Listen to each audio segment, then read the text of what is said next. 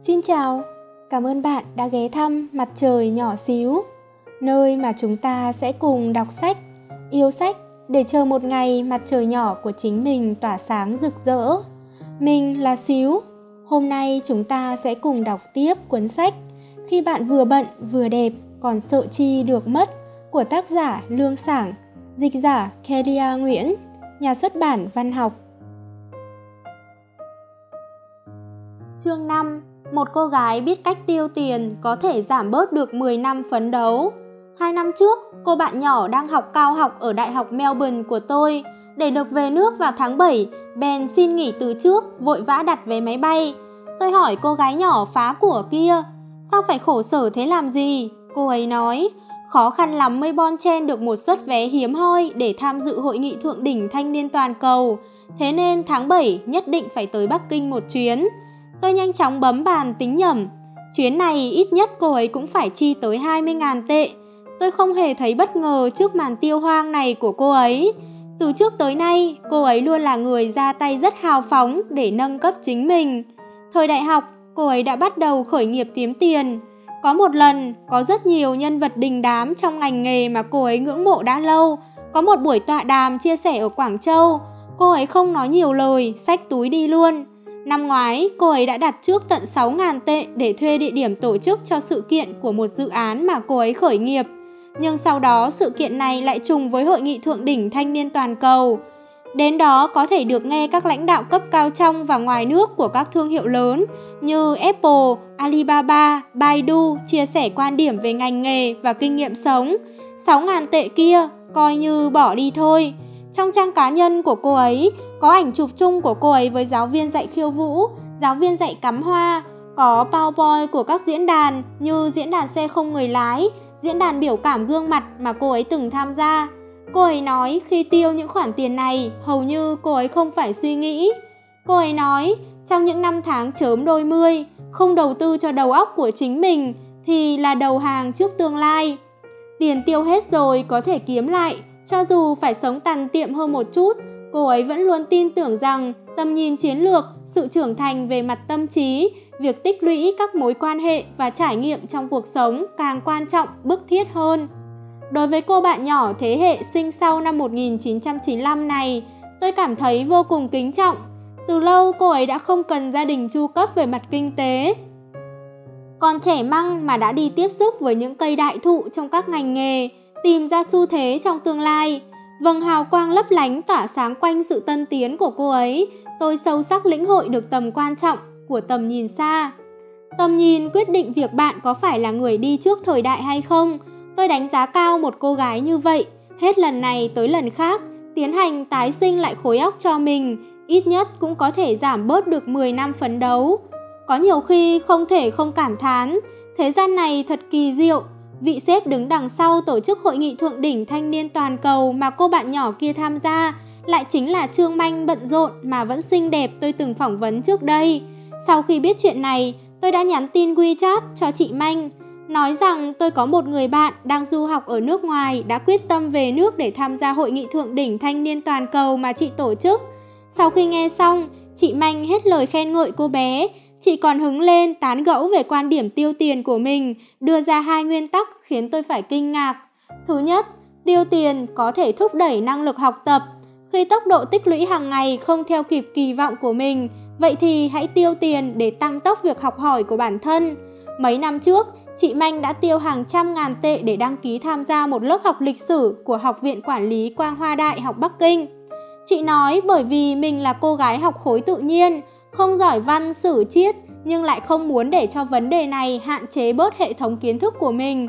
Vì thế, cô ấy đã tìm khóa học lịch sử danh giá nhất cả nước do các giảng viên lịch sử của Đại học Bắc Kinh giảng dạy. Mỗi tháng đi học 4 ngày, học tập ôn tập với mật độ dày đặc và cường độ cao. Cô ấy nói khoảng thời gian đó dường như có thể nghe thấy từng khớp xương của mình đang kêu răng rắc. Năm ngoái, cô ấy lại tiêu gần hết 200.000 tệ học phí để học những luận điểm mới nhất về quản lý tài chính. Thứ hai, đặt kế hoạch ai cũng là thầy. Mỗi năm đều lên một kế hoạch ai cũng là thầy, học hỏi những ưu điểm của các bậc anh tài để biến nó thành của mình. Cô ấy đặt ra cho mình mục tiêu nhỏ làm quen với 50 nhân vật nổi bật của các ngành nghề, lĩnh vực và nhờ họ chỉ dạy. Có lần cô ấy đi công tác, biết tin Henry Kissinger sẽ tới họp ở Bắc Kinh, có thể hẹn một bữa ăn được, cô ấy lập tức đặt vé chuyến bay gần nhất để về Bắc Kinh gấp. Thời đại bây giờ, đừng bao giờ gây sự với một người phụ nữ, vừa biết hạn chế nếp nhăn trên mặt, lại vừa chăm chỉ nâng cao khối óc. Cũng đừng bao giờ động tới một người phụ nữ sống trong xã hội coi trọng ngoại hình, nhưng lại có thể trở thành một người thông minh, giỏi giang. Bạn không gây nổi đâu. Nguyện vọng của một người sẽ ảnh hưởng sâu sắc tới quan điểm tiêu tiền của người đó.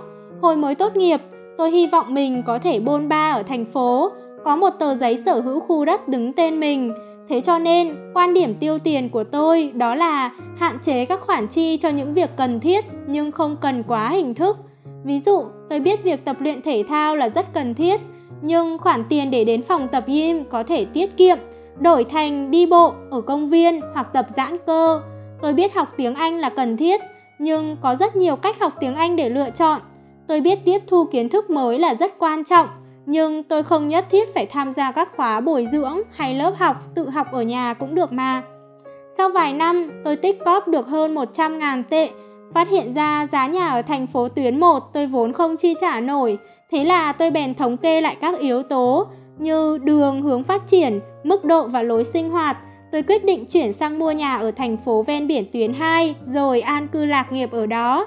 Sau khi giải tỏa được áp lực lớn trong cuộc sống, quan điểm tiêu tiền của tôi cũng theo đó mà nâng cấp lên nhiều. Các Mark nói, tất cả mọi sự tiết kiệm đều có thể quy kết thành tiết kiệm thời gian, tất cả khái niệm kinh tế cuối cùng cũng đều sẽ được quy kết thành kinh tế thời gian. Tiệm làm tóc mà tôi thường hay tới, cho dù mỗi lần thanh toán đều thấy giá lên rất nhiều, nhưng lần sau tôi vẫn vui vẻ tới đó. Một là vì tôi rất tận hưởng bầu không khí mà người thợ làm tóc đó mang lại. Anh ấy không bao giờ tiếp thị bán hàng sản phẩm, chỉ nhấp một ngụm rượu vang, sau đó yên lặng làm tóc cho tôi. Hai là bởi vì được một người thợ làm tóc luôn kiên trì chạy marathon cắt tóc cho mình. Mỗi một sợi tóc đều nhuốm hơi thở tích cực của cuộc sống, để được tiếp xúc với những người có tính cách quyến rũ, thu hút, tốn nhiều tiền hơn một chút, tôi cũng cam lòng, vui vẻ chấp nhận. Đương nhiên, mỗi một mục nội dung đều không hoàn toàn chính xác, nhưng tôi không thấy thiệt thòi gì. Dù sao thì việc khơi gợi được lòng hiếu kỳ và tư duy biện luận đối với tôi quan trọng hơn. Tôi không tính toán xem việc chi tiêu rẻ sẻn trước kia đã khiến tôi bỏ lỡ những gì, nhưng giờ đây tôi cảm thấy khi mức tiêu tiền của tôi tăng lên, tôi cũng phải làm ra nhiều hơn và cuộc sống sẽ được nâng cao hơn. Những người chỉ nói nâng mức chi tiêu có thể nâng cao chất lượng sống đều là chém gió. Tôi nhất định phải nhấn mạnh tầm quan trọng của việc làm ra nhiều hơn. Có lần một cô gái trẻ rất tài năng lên sân khấu diễn thuyết, đến phần hỏi đáp, có một khán giả bên dưới hỏi cô ấy nhìn nhận thế nào về luận điểm trong việc quyết định tiêu tiền. Ví dụ như bạn mua đồ xa xỉ bằng bạn chính là xa xỉ phẩm, bạn biết tiêu tiền sẽ bằng bạn biết kiếm tiền. Cô gái trẻ tài năng chỉ ra rằng nếu như thiếu đi mắt xích, làm ra đẳng thức sẽ không được thành lập. Bạn mua đồ xa xỉ, làm ra xa xỉ phẩm, bạn mới thực sự trở thành xa xỉ phẩm được. Bạn tiêu tiền để nhìn ra thế giới, học hỏi kỹ năng, ngộ ra tri thức, những thứ này mới trở thành năng lực kiếm tiền của bạn. Trong chuyện tiêu tiền, một cô gái biết phân biệt nặng, nhẹ, gấp hay không gấp, sẵn sàng tiêu tiền cho tương lai, sẵn sàng lấy tiền ra cho sự trưởng thành của mình đã có thể giảm bớt được 10 năm phấn đấu rồi. Chương 6 Người sống cả đời theo cách mà mình thích không bao giờ lo lắng bị những người đồng trang lứa bỏ rơi. Cho đến tận bây giờ, tôi vẫn không hiểu nổi các hiện tượng như Hồ Vĩ Vĩ, cô gái sinh năm 1982, đồng sáng lập ra công ty chia sẻ xe đạp mobile đã thu về được hơn 1 tỷ nhân dân tệ. Và chàng trai sinh năm 1991, Lý Khiếu Thú đã được Baidu chi hàng trăm triệu tệ để mua lại công ty và tài khoản công chúng của mình. Làm thế nào để dẫn đến được kết luận là những người đồng trang lứa với bạn đang bỏ rơi bạn? Tôi đồng ý rằng mỗi một người đều phải học cho đến hết đời, tranh thủ khi còn trẻ, cố gắng phấn đấu, giữ vững sức cạnh tranh của mình trong môi trường làm việc. Nhưng nếu như không kiếm được số tiền lên tới hàng trăm triệu tệ thì sẽ bị coi là đang bị xã hội và những người đồng trang lứa bỏ rơi. Nói như thế thì hơi quá. Nhắc tới chuyện khởi nghiệp, thủa ban đầu, Hồ Vi Vĩ từng nói trong bài diễn thuyết của mình, sống ở thành phố lớn, tôi thường xuyên không bắt được xe vào giờ cao điểm. Những lúc như thế, tôi chỉ ước sao mình có một chiếc xe đạp. Thế là cô ấy bắt đầu làm về dịch vụ chia sẻ xe đạp. Những người khác thấy khó khăn đã bắt đầu dần từ bỏ, chỉ có cô ấy vẫn tiếp tục duy trì. Từ khi còn đi thực tập, Lý Khiếu Thú đã nói, tôi từng đọc rất nhiều bài viết phân tích về kinh tế và thị trường. Có người phân tích rằng Xiaomi nhất định sẽ chết, lại có người cho rằng Xiaomi chắc chắn sẽ bùng nổ. Phán đoán này hoàn toàn chỉ dựa trên một, hai sự việc làm căn cứ. Đó là lời nói không có trách nhiệm. Thế là anh ấy quyết định mở một tài khoản công chúng để chia sẻ các kiến thức về kinh tế một cách có căn cứ. Hai người họ đều phát hiện ra những điểm bất cập từ cuộc sống hàng ngày, sau đó lại cảm thấy mình yêu thích làm công việc này, cảm thấy nó có ý nghĩa, đáng để làm, muốn giúp cho cuộc sống của mọi người trở nên tiện lợi hơn, lý trí hơn. Thế nên họ mới làm. Mục đích ban đầu khi khởi nghiệp của Hồ Vĩ Vĩ và Lý Khiếu Thú đều là để phục vụ cho mọi người, chứ không phải để vượt lên người khác. Hơn nữa, những người khởi nghiệp không hề nói muốn vượt lên mọi người, như vậy, tại sao những người đồng trang lứa cũng không khác gì chúng tôi mấy lại nói muốn vượt lên trên chúng tôi? Không kiếm ra được nhiều tiền, bạn chính là đồ bỏ đi. Tôi không tin vào quan điểm giá trị này. Tôi đã chịu đựng quá nhiều những cách nói thời nay. Tiền thuế tôi nộp còn cao hơn tiền lương của bạn. Lương các bạn học đều lên tới cả triệu tệ. Mày nhìn lại mày xem. Người ta đã đầu tư lên đến hàng tỷ, bạn vẫn nghèo như thế. Những cách nói này đều đang truyền tải một quan điểm về giá trị vô cùng kịch cỡm. Thứ để đong đếm thành công và hạnh phúc là tiền, không có tiền thì không có giá trị. Một xã hội đa nguyên hóa sao có thể có quan điểm về thành công phiến diện như vậy được? Tôi từng thấy rất nhiều người, có thể họ không có tài sản lên tới trăm triệu, thậm chí tiền tỷ, nhưng họ vẫn đáng được kính trọng. Trong chương trình giải trí Who Can Who Up, Lúc đạo diễn Quách Kha, người đã quay bộ phim 22, bộ phim công ích về đề tài những người phụ nữ giải khuây, nô lệ tình dục trong chiến tranh, tiến vào hội trường, tất cả huấn luyện viên và khán giả đều đồng loạt đứng dậy vỗ tay.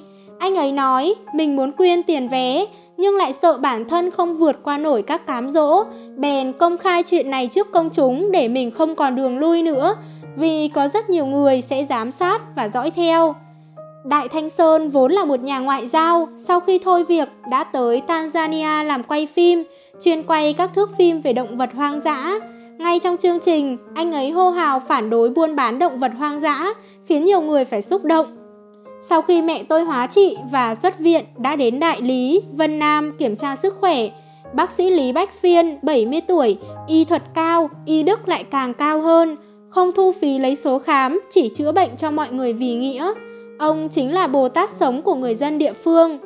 Trong danh sách bạn bè trên WeChat của tôi, có người đi làm tình nguyện viên, có người đi chăm sóc người già, có người vẫn luôn quyên góp tiền ủng hộ cho trẻ em bản địa được đi học suốt từ năm 2011 đến nay. Cũng có người đạo văn, sao chép rồi xào xáo lại, nhận làm quảng cáo lung tung, kiếm được rất nhiều tiền. Tôi không hề cảm thấy giá trị của những người ở vế sau cao hơn vế trước. Thời đại nào cũng có những anh tài nổi bật, Họ không chỉ ưu tú, giỏi giang mà còn được cả thiên thời, địa lợi, nhân hòa. Chúng ta có thể thấy sang bắt quàng làm họ, nhưng cứ đòi hỏi tất cả thế hệ 8X đều phải như Hồ Vĩ Vĩ, 9X phải như Lý Khiếu Phú là phi thực tế. Tôi đồng ý với ý kiến của Cao Hiểu Tùng, cộng đồng sống xung quanh mỗi cá thể đều có tiêu chuẩn riêng. Nếu chỉ ra thì người khởi nghiệp ít, làm thuê là nhiều, thành công hiếm, thất bại nhiều. So với quan điểm kiểu như thời thế và những người đồng trang lứa đang bỏ xa bạn, tôi cảm thấy quan điểm chỉ cần bạn yêu nghề, kính nghiệp chắc chắn sẽ làm nên trò trống còn đáng tuyên dương hơn. Còn nhớ hồi nhỏ, cô nhân viên soát vé xe buýt Lý Tố Lệ lúc nào cũng mỉm cười, giúp đỡ hành khách đã trở thành tấm gương cho cả nước. Tôi của thời điểm hiện tại tin rằng trong tương lai, bạn nhất định sẽ thấy biết ơn sự cố gắng của bản thân trong hiện tại – bạn phải kiếm tiền nhiều hơn, đừng lựa chọn an nhàn hưởng thụ khi đang ở độ tuổi cần phải phấn đấu. Nhưng tôi vẫn rất kính trọng những người vác trên vai sứ mệnh cao cả. Mặc dù không kiếm được bao nhiêu tiền, nhưng cuộc sống luôn bình dị, chân thực. Có một câu nói rất hay, thành công mà tôi có thể nghĩ tới chính là được sống cả một đời theo cách mình muốn. Quan điểm những người đồng trang lứa đang bỏ xa bạn chỉ mang tới nỗi lo âu về tuổi tác cho người ta. Mark Zuckerberg, người sáng lập ra Facebook, chưa đầy 30 tuổi mà tài sản đã lên tới cả chục tỷ đô la. Hà Trạch, 14 tuổi, thi đại học được 699 điểm, được trường Đại học Khoa học và Công nghệ Trung Quốc tuyển thẳng vào lớp thiếu niên. Nếu so bì với những người như thế, bạn có còn dám tới nhân gian một chuyến nữa hay không? Câu chuyện về danh nhân là để mang lại gợi ý, sức mạnh, năng lượng cho các bạn trẻ có hoài bão, có ước mơ, chứ không phải để con người ta hoài nghi chính mình, tự ti lo lắng. Trước kia, khi phỏng vấn Trương Manh, người cùng trang lứa với mình, tôi cảm thấy cùng ở độ tuổi này sao lại có người vừa cao giáo, vừa trắng trẻo, lại học giỏi, công việc tốt như vậy. Từ thời đại học đã giành được giải nhất cuộc thi hùng biện tiếng Anh toàn Trung Quốc, được đi theo cách lãnh đạo cấp cao của nhà nước, ra nước ngoài tham vấn. Lúc tôi lên tao bao mua đồ, cô ấy đang bắt tay với Jack Ma. Lúc tôi đang xem phóng sự về Hillary Clinton, cô ấy được chụp ảnh chung với Hillary Clinton. Khoảng cách giữa hai người cùng trang lứa chẳng phải quá xa xôi hay sao? Chỉ một phút sau, tôi đã suy nghĩ thông suốt. Cô ấy có nỗi vất vả bôn ba và hào quang của riêng cô ấy. Tôi cũng có những tháng ngày bình yên, dạng dỡ của riêng mình. Có đôi khi tôi cũng lo lắng, sợ mình không theo kịp bước phát triển của xã hội. Nhưng tôi sống rất nghiêm túc, học tập nghiêm túc, làm việc nghiêm túc, rèn luyện thân thể một cách nghiêm túc. Chỉ cần ngày hôm nay tôi sống tốt hơn hôm qua một chút xíu thôi, tôi đã chẳng còn gì phải lo lắng nữa rồi. Ngay cả Hemingway cũng nói rằng sự cao quý thực thụ chính là sự ưu việt hơn so với chính bản thân mình trong quá khứ. Lấy tiêu chuẩn về thành công một cách phiến diện sẽ chỉ khiến bạn lo âu thái quá, tâm trạng buồn phiền, không có chút cải thiện nào cho cuộc sống. Xã hội có quá trình trao đổi của riêng nó, một trong những quy luật của nó là đào thải năng lực sản xuất lạc hậu, sau đó dồn hết nhân lực, vật lực và tài lực mới để làm nên những dự án có ích cho tương lai. Chúng ta cần phải thường xuyên ngước đầu lên nhìn, sau đó lại cúi xuống để suy nghĩ xem năng lực sản xuất và bản thân mình đã có được sự thích nghi với thời đại hay chưa. Trong những người đồng trang lứa, có rất nhiều người ưu tú, giỏi giang hơn tôi, cũng có nhiều người kém cỏi hơn tôi. Dùng ước mơ làm phương tiện, không phụ những năm tháng tươi đẹp, như vậy là đủ rồi. Trên thế gian này, ngoại trừ chính bản thân tôi, không ai có thể bỏ rơi tôi cả. Chương 7. Bạn nghĩ ngợi quá nhiều, nhưng những việc làm mang tính xây dựng lại quá ít. Đừng bao giờ ai oán về cùng một vấn đề ba lần trở lên. Tuần trước không kiềm chế được, tôi đã oán giận một lần. Cô bạn thân lại than phiền với tôi về người đồng nghiệp cùng phòng, đã làm ít lại còn hay tranh công. Chuyện này cô ấy đã nói với tôi 3-4 lần rồi. Lần thứ nhất, mặc dù tôi cũng phê phán hành vi ấy, nhưng cảm thấy môi trường làm việc lớn như vậy đủ loại người làm cho tốt việc của mình là được rồi. Lần thứ hai, tôi khuyên cô ấy, hoặc là nói cho sếp hiểu tình hình thực tế, hoặc là khuyên đồng nghiệp nên sửa đổi, nếu không thì mặc kệ, coi như không nhìn thấy. Lần thứ ba, tôi nói thẳng, cậu cứ chăm chăm để ý, soi mói người khác như thế, tự khắc cũng sẽ làm được ít hơn. Cứ nói đồng nghiệp làm ít việc, chẳng khác nào cậu đang nói cậu làm nhiều, như thế cũng là tranh công, khác gì người ta đâu. Tuần trước, cô ấy lại tìm ra được đề tài mới để miêu tả xem đồng nghiệp kia đáng ghét thế nào. Tôi thực sự thấy rất phiền, bèn nói với cô ấy, nếu chuyện này không có tiến triển gì mới thì cậu đừng nhắc lại với mình nữa. Cô bạn thân trách tôi giống hệt bạn trai cô ấy, không biết cách động viên, an ủi, không có sự bênh vực, chỉ biết đưa ra ý kiến một cách lạnh lùng. Tôi nói rằng tính cách tôi nóng nảy, không chịu nổi chuyện người khác cứ liên tục oán than với tôi về cùng một vấn đề. Nhớ lại trước kia, tôi khuyên ngủ chị dâu, chân thành, thân thiết trò chuyện suốt 3 tiếng đồng hồ, an ủi động viên dịu dàng như gió mùa xuân, pha trò như diễn viên hài, phân tích theo nhiều góc độ, đưa ra những lời khuyên dễ thực hiện, làm tất cả những gì có thể. Kết quả lúc chuẩn bị cúp máy, chị ấy nói, mặc dù cuộc sống vẫn cứ như thế thôi, nhưng nói ra được rồi, cảm thấy dễ chịu hơn nhiều. Tôi lập tức thấy bừng bừng lửa giận, rút ruột rút gan nói cả ngày trời như thế mà chỉ để cho chị thả lỏng tâm tình, rõ ràng là tôi muốn giải quyết vấn đề một cách dứt điểm. Đối mặt với thất vọng, vừa không chịu thay đổi, lại không chịu chấp nhận. Thay vì cứ vòng vèo trong cái ngõ cụt ấy, chi bằng hãy làm những việc mang tính xây dựng, thay đổi trạng thái, tâm trạng của mình, thay đổi mối quan hệ của hai bên. Hãy làm những việc tu thân dưỡng tính, làm những việc mà mình yêu thích, làm những việc sở trường của mình, làm những chuyện có ý nghĩa hoặc là làm những việc kiếm ra được tiền. Bạn có thể làm gì đó được mà. Việc bạn làm có tính xây dựng hay không sẽ tạo nên những hình thái cuộc sống khác nhau. Có một cô bạn trước kia mỗi lần gặp tôi là kể khổ về mấy chuyện con ông cháu cha ở cơ quan. Về sau cô ấy chủ động nắm bắt được cơ hội đi công tác bồi dưỡng, tới Bắc Kinh làm việc nửa năm. Gần đây mỗi lần gặp nhau, hai mắt cô ấy luôn tỏa sáng kể về môi trường mới cùng những người bạn mới, liên tục nhấn mạnh mọi người ở tổng công ty giỏi giang cỡ nào, Cấp trên đi cùng ngoại binh suốt 7-8 tiếng đồng hồ vẫn luôn tươi cười, lịch thiệp, không hề có những hành vi túm cổ giật tóc, không có biểu cảm nhe danh, trợn mắt trên gương mặt. Mỗi khi các đồng nghiệp cùng nhau họp hay bàn bạc công việc đều nói tiếng phổ thông, khi nói chuyện không bao giờ kèm theo các trợ từ, ngữ khí như ừm, a, mà, câu từ ngắn gọn, xúc tích, thái độ khiêm tốn, lịch sự. Trong các đồng nghiệp thường xuyên tiếp xúc với cô ấy, có người rất giỏi tiếng Anh, sau khi ta làm vẫn học thêm một ngoại ngữ nữa. Có người vất vả đi tập gym, chỉ để mặc vừa váy dạ hội còn tham dự đại tiệc. Cô ấy nói, nửa năm này phải tăng ca rất mệt mỏi, nhưng được sống trong một tập thể cao cấp hơn, được học hỏi từng cử chỉ, lời nói và lối tư duy của những người tài giỏi, khiến cô ấy trưởng thành lên nhanh chóng.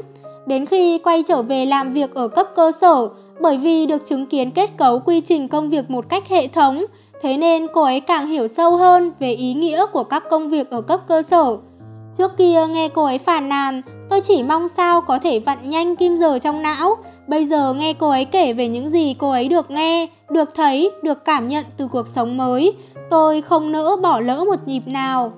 Nếu như cô ấy không có những thay đổi mang tính xây dựng, không nhấn nút tạm dừng cho cuộc sống bế tắc, tiêu cực, bí bách để khởi động lối sống nhiệt huyết dâng trào, làm sao tôi có thể thấy được một cô ấy của bây giờ, trong ánh mắt chứa đầy sự hiếu kỳ, trong lời nói luôn mang theo trí tiến thủ. Càng gặp gỡ nhiều người, lại càng không thể chịu đựng nổi những người ôm đầy bất mãn, ấm ức trong lòng mà không chịu thay đổi. Lúc nào cũng cảm thấy cuộc sống không có ý nghĩa, công việc không có gì hứng thú, hô hào giảm béo suốt mấy năm trời mà không giảm được một cân mỡ nào ngưỡng mộ làn da trắng mịn của người khác, nhưng bình thường lại rất lười chống nắng, kiểm tra sức khỏe toàn diện, phát hiện mình bị tăng sinh mô vú, nhưng lại mặc kệ cho bản thân tức giận bừng bừng. Lâm Chí Linh sau khi bị thương nặng vì ngã ngựa, bác sĩ nói rằng cô ấy có thể bình phục, thế nên cô ấy không hề than đau, không hề ai oán than thở, dồn hết mọi sức lực và tinh thần để hồi phục lại sức khỏe. Andrew Stanton của hãng Pixar nói, nếu trước mặt bạn có hai ngọn núi, không biết nên leo bên nào trước, vậy thì hãy nhanh chóng lựa chọn và hành động ngay lập tức. Một khi phát hiện ra mình đã leo nhầm núi, thế thì hãy mau mau chuyển sang ngọn núi còn lại. Trong tình huống này, hành vi sai lầm chỉ có một, đó chính là chạy đi chạy lại giữa hai ngọn núi, mãi mà không thể quyết định xem chọn bên nào. Nghĩ ngợi quá nhiều, ngập ngừng do dự, đó chính là sự bào mòn lớn nhất đối với chính mình. Càng những lúc như thế, bạn càng phải nắm rõ mục tiêu, nhanh chóng ngừng lại, tiến hành thay đổi mang tính xây dựng. Người chín chắn đưa ra lựa chọn, người không chín chắn chỉ biết đưa ra phản ứng. Lựa chọn ra vài câu hỏi của độc giả, sắp ra trường rồi, không yêu thích chuyên ngành đang học, không biết có thể tìm một công việc như thế nào. Chia tay với bạn trai, không biết sau này có gặp được người nào tốt hơn anh ấy không. Với hoàn cảnh và điều kiện của mình, không biết nên học lên cao học, đi làm hay là ra nước ngoài. Tôi đang dối rắm trong chuyện làm những điều mang tính xây dựng, có thể chỉ ra vài phương pháp cụ thể hay không. Không biết phương pháp làm việc, có nghĩ ngợi lung tung cũng vô dụng. Trong kỳ nghỉ đi thực tập, đi làm thêm, cho dù không biết mình muốn làm gì, ít nhất cũng biết mình không nên làm gì. Chia tay với bạn trai rồi, hoang mang cũng vô dụng, rèn luyện thân thể, điều chỉnh tâm trạng kiểm điểm lại bản thân, bồi dưỡng mình trở nên tốt hơn để đón chờ người tiếp theo. Quá nhiều lựa chọn, cứ hoa mắt, dối rắm cũng vô dụng. Sau khi kẻ bảng so sánh lợi hại rồi mà vẫn chưa chọn được, thì cứ đi theo tiếng gọi của con tim, sau đó kiên định đi theo lựa chọn của mình. Mỗi lần trả lời các câu hỏi của độc giả, tôi lại nhớ đến luận điểm của Hoàng Chấp Trung. Người chín chắn đưa ra lựa chọn, người chưa chín chắn chỉ biết phản ứng. Khi vấn đề còn chưa quá nghiêm trọng, bạn dự cảm rằng không thể cứ tiếp tục như vậy, thế nên đã chủ động dừng lại. Đó chính là lựa chọn mang tính xây dựng. Bạn phải hạ quyết tâm, phải dứt bỏ được.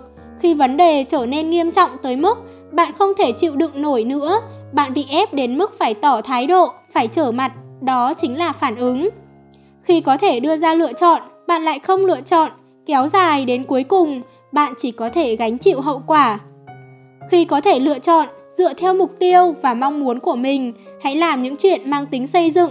Đừng trì hoãn kéo dài tới khi cánh cửa lựa chọn đóng lại, lúc ấy bạn chỉ có thể phản ứng một cách bị động. Đắm chìm trong cảm xúc, tâm trạng là trở ngại lớn nhất đối với việc làm những điều mang tính xây dựng. Thời gian trước, bố mẹ tôi đến ở với hai chúng tôi một thời gian, tôi lấy hết can đảm để nói với mẹ. Khi con biết mẹ bị bệnh, con rất áy náy. Mấy năm nay bôn ba ngoài xã hội, con không thể bầu bạn bên mẹ được bởi vì hai chúng ta đều phải lao đầu vào hoàn thành những việc quan trọng trong cuộc sống riêng.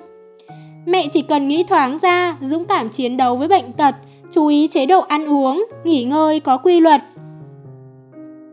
Con phải mạnh mẽ về mặt tâm lý, không còn là người mà bác sĩ vừa mới nói chỉ số nào đó không đạt tiêu chuẩn, đã bị dọa cho choáng váng là được. Con phải làm việc thật tốt để mẹ có thể sống ở nơi mẹ muốn sống, tiêu tiền không cần phải suy nghĩ. Con phải sống cho thật tốt, không trở thành người khiến mẹ vừa phải lo dưỡng bệnh lại còn vừa phải bận lòng. Hai năm qua, tôi đã thấy rất nhiều cuộc đời thay đổi. Một người lý trí mạnh mẽ như tôi cũng có nhiều khi nhạy cảm, dối rắm, đắm chìm trong cảm xúc không thể nào thoát ra được. Tranh thủ lúc còn chưa bị cảm xúc nhấn chìm, tôi ép chính mình phải mở lại tập tranh luận về chủ đề sống chết trong chương trình Tài ăn nói vi diệu ra xem. Điều khiến tôi rung động nhất trong tập này chính là lúc chuẩn bị khép lại chương trình, Mã Đông ngấn lệ hồi tưởng lại cảnh tượng khi bố mình, Mã Lý qua đời. Sau khi Mã Lý ra đi, bởi vì chuyện xảy ra quá đột ngột, Mã Đông chưa thể nào tiếp nhận nổi. Có một hôm, anh ấy bỗng mơ thấy bố mình. Trong mơ, bố nói với anh ấy rằng hôm nay bố mới thực sự ra đi, rất vui vì được sống một kiếp bố con với con, có duyên nhất định sẽ gặp lại. Mã Đông nói, đây chính là sự buông bỏ từ trong tiềm thức của anh ấy. Đoạn này đúng là lấy đi quá nhiều nước mắt và cảm xúc, nhưng Mã Đông đã điều chỉnh lại tâm trạng trong mấy phút ngắn ngủi, dùng giọng nói không biết là đang cười hay đang khóc để cố gắng đọc xong đoạn quảng cáo. Khách mời và các thí sinh cũng điều chỉnh lại tâm trạng, lấy lại trạng thái. Có tâm trạng, có cảm xúc là chuyện bình thường, nhưng Mã Đông không hề để cho bản thân đắm chìm trong cảm xúc mà vẫn rất chuyên nghiệp, làm tốt công việc của một người dẫn chương trình.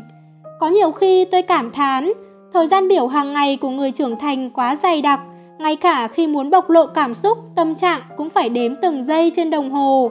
Nhưng theo kinh nghiệm của tôi, thà bắt tay vào làm việc còn hơn là đau khổ đắm chìm trong cảm xúc, tâm trạng.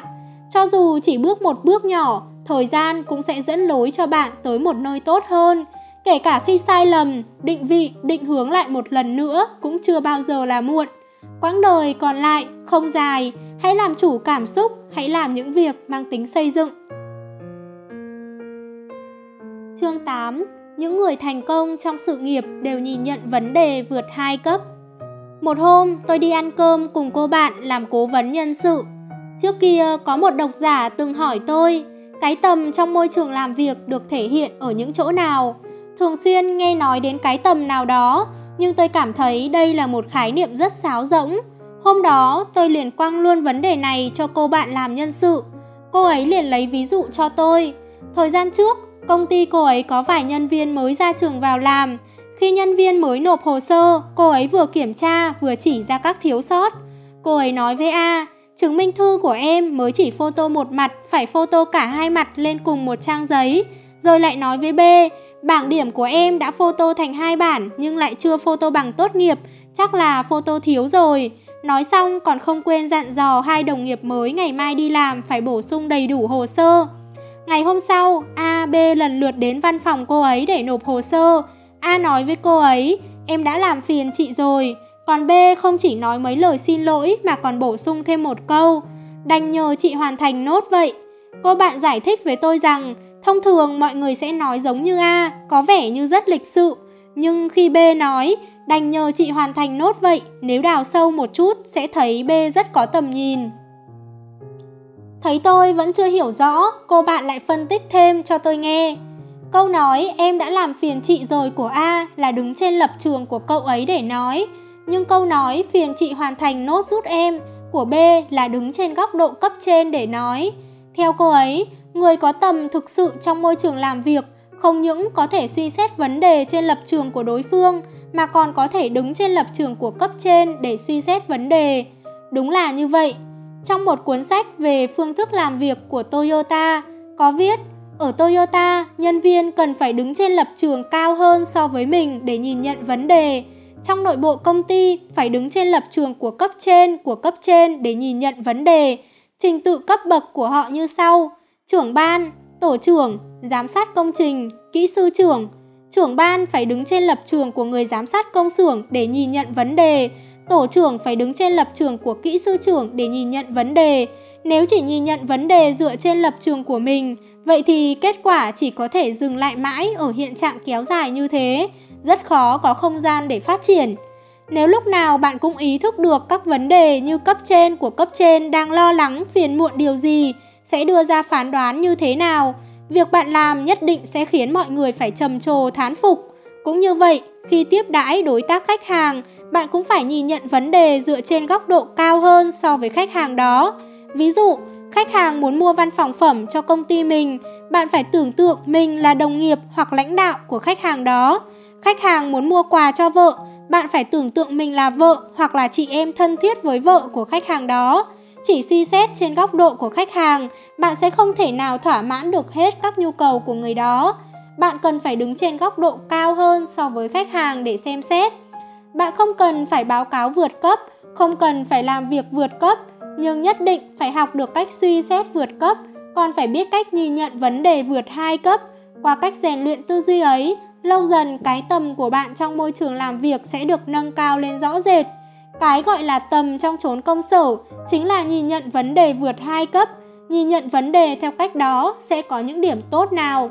Thứ nhất, đỡ phải làm những việc vô ích, đỡ phải đi đường vòng. Có một nhân viên môi giới nhà đất được cấp trên phái đi tra cứu về đãi ngộ về lương của một số nhân viên bán hàng ở Mỹ và các nước khác. Cậu ấy tìm mãi cũng không ra kết quả chính xác, thế là cậu ấy đi hỏi lại cấp trên. Sau khi hai người trao đổi kỹ lưỡng, cấp trên đã tiết lộ đây là ý thăm dò của cấp cao hơn. Lãnh đạo cấp cao muốn tuyển dụng một người dân bản xứ ở Mỹ để làm việc cho công ty, vì thế nên muốn biết mức lương của những người làm công việc này ở bên đó là bao nhiêu. Sau khi nhân viên môi giới kia biết được đây là mong muốn của lãnh đạo cấp cao, cậu ấy càng có mục tiêu công việc hơn, nhanh chóng đưa ra phương án giải quyết, quyết định chuyển từ tra cứu trên mạng sang thăm dò qua các mối quan hệ. Công việc cũ của tôi vào thời kỳ thử việc vô cùng vất vả, bản thân tôi cảm thấy rõ ràng mình luôn làm theo yêu cầu của cấp trên, nhưng thành quả công việc nộp lên vẫn bị trả về bắt làm lại. Có hôm trưởng phòng của tôi đi tới chỗ cấp trên để báo cáo công việc, vừa hay bị tôi nghe thấy.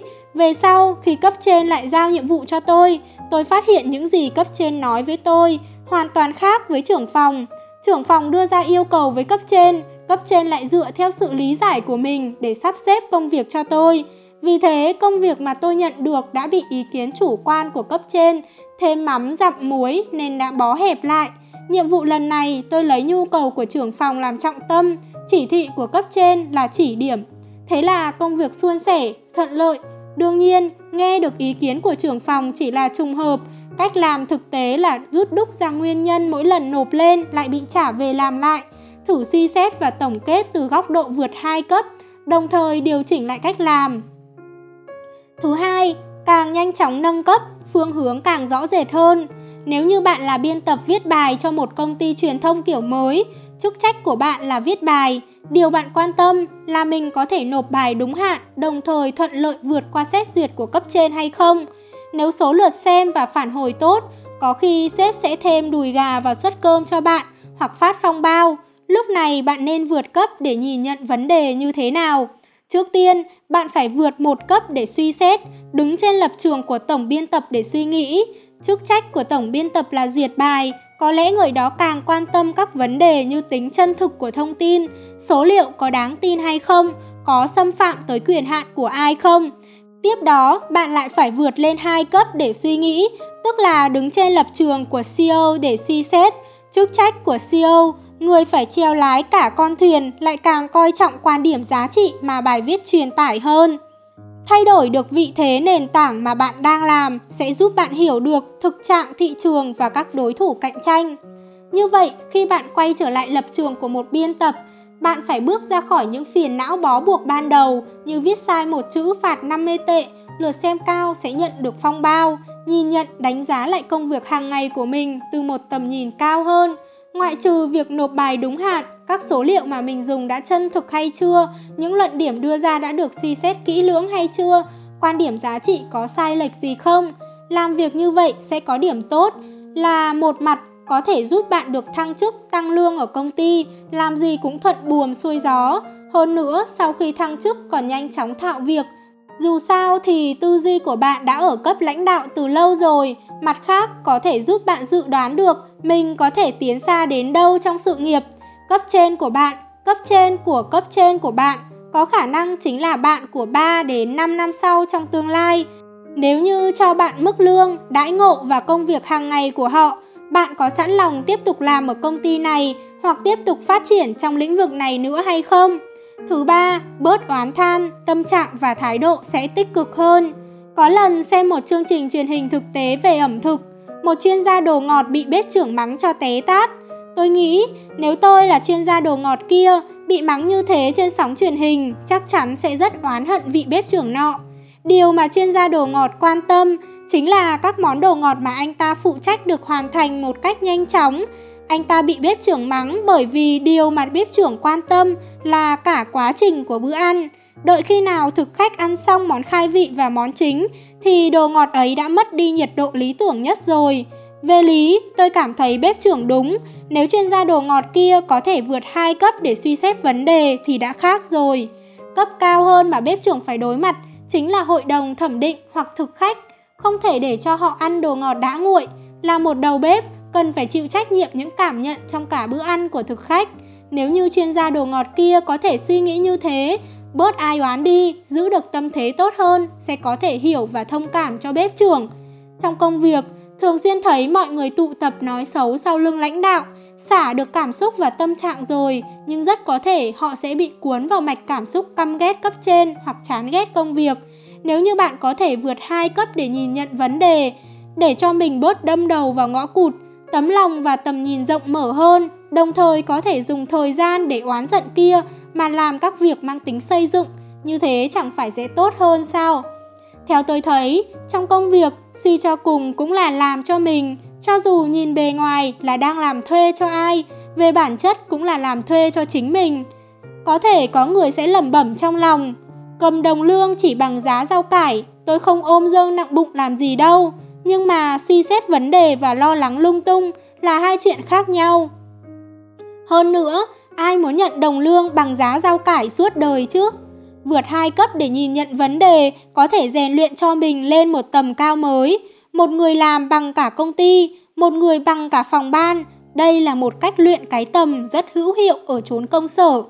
Từ giờ trở đi, bạn hãy thử vượt hai cấp để suy xét vấn đề thử xem, phân biệt, sắp xếp lại nội dung công việc của các cấp bậc từ bản thân, cấp trên đến cấp trên của cấp trên. Sau này, trước khi bắt tay vào thực hiện một nhiệm vụ cụ thể, hãy tự hỏi chính mình những cục diện mà cấp trên, thậm chí là cấp trên của cấp trên sẽ phải đối mặt là gì, họ quan tâm đến điều gì, đang khúc mắc ở đâu, sau đó quay trở lại vai trò thực tế của mình để thực hiện công việc. Tôi đã thử áp dụng phương thức này suốt một thời gian dài, có hai điều được đút rút ra tặng cho bạn. Một là trước khi vùi đầu vào làm việc, hãy vượt hai cấp để suy xét vấn đề trước, không chỉ đơn thuần vượt lên trên mà còn có thể vượt xuống dưới và vượt ngang tầm hai cấp. Hai là suy nghĩ vượt cấp không phải là hành động vượt cấp, đừng có lấy thân phận là sếp lớn để ra lệnh cho cấp trên của mình. Đừng để chỉ số IQ thấp hại đến trí thông minh của mình.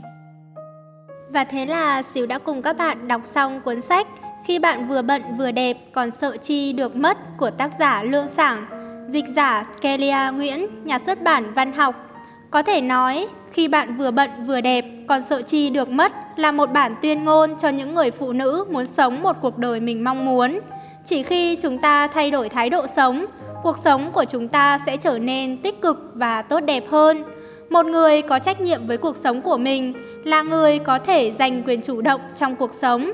Họ không sống bị động mà biết hoàn thiện chính mình và liên tục cải thiện đời sống vật chất cũng như tinh thần của mình một cách phong phú và tốt nhất. Chỉ khi bạn thay đổi thái độ, cuộc đời của bạn sẽ rực rỡ hơn. Cảm ơn các bạn đã đồng hành cùng Xíu trong suốt chặng đường vừa qua. Mong rằng mỗi ngày chúng ta sẽ trở thành một phiên bản tốt hơn của chính mình. Nếu bạn có yêu thích một quyển sách nào đó và muốn Xíu đọc thì có thể giới thiệu với Xíu nghe. Bye bye!